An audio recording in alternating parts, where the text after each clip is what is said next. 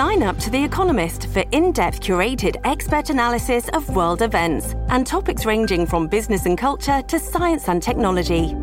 You'll get the weekly digital edition, online only articles, curated newsletters on politics, the markets, science, culture, and China, and full access to The Economist Podcast Plus. The Economist is independent journalism for independent thinking. Go to economist.com and get your first month free. Storie Libere presenta 12 ottobre 2022, io sono Alessandro Luna e queste sono le notizie del giorno.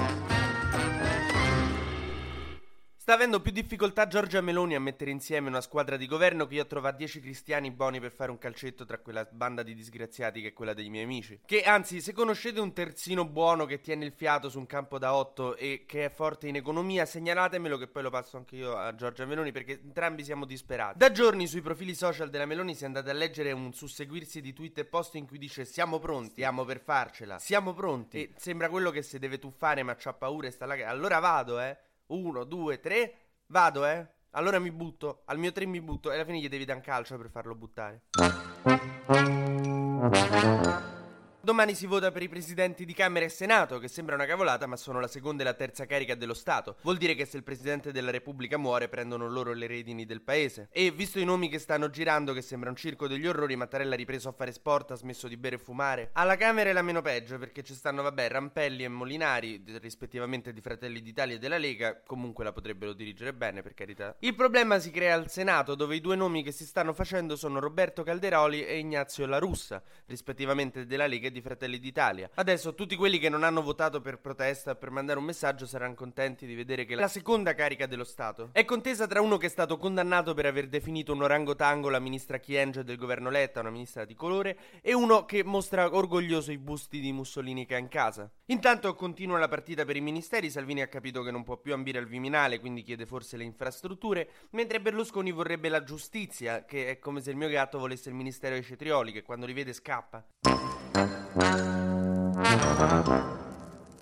Economia e il Fondo Monetario Internazionale avverte, per l'Italia il peggio deve ancora venire. Bene. Intanto continua il GF VIP della politica, cioè il congresso del PD. Si fanno ancora nomi su chi potrebbe essere il prossimo segretario. Stefano Bonaccini, un uomo che sembra Mario Brega senza capelli. Paola De Micheli, ex ministra dei trasporti. Dario Nardella, che è il sindaco di Firenze. Scusate, però con l'ultimo sindaco di Firenze non è che sia andata una meraviglia, quindi io preferirei di no. Ellie Schlein, che ancora pare che si vergogna di essere associata al PD, non è ancora entrata nel partito. Boh. Come se la Roma prende un centravanti e però dice no, io preferirei non indossare la maglia. Se mi trovo in area provo a segnare per voi. E Enzo Amendola è un uomo talmente carismatico che è stato ministro degli affari europei nel Conte 2 e sottosegretario nel governo Draghi e nessuno dei due se n'era accorto. Gli hanno detto Conte Draghi, lo sapete che quello è il ministro vostro? Mm, ma davvero?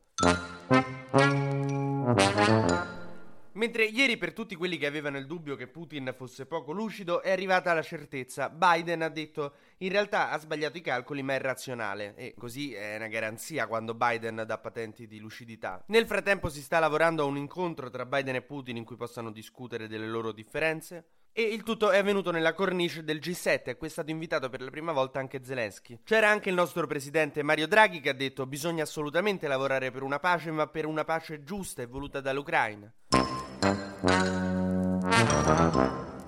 Nel frattempo in Italia si organizzano piazze per la pace che sanno veramente tanto di ipocrisia. Ci sono tre manifestazioni davanti all'ambasciata russa in cui si chiede a Putin di ritirare le truppe dall'Ucraina come è giusto che sia, ma Giuseppe Conte dice che non vuole andare in quelle piazze perché, mm, perché mm, sono troppo politiche, preferisco quella a San Giovanni, lontana dall'ambasciata russa.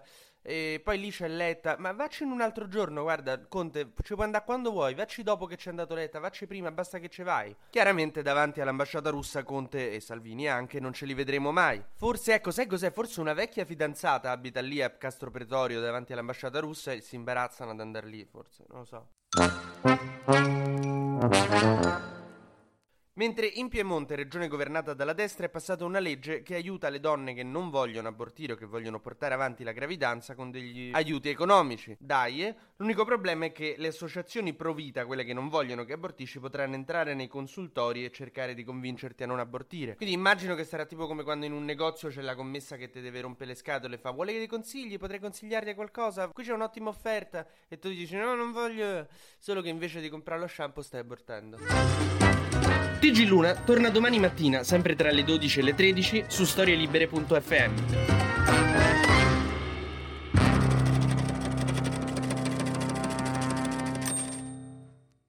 Una produzione storielibere.fm di Gianandrea Cerone e Rossana De Michele.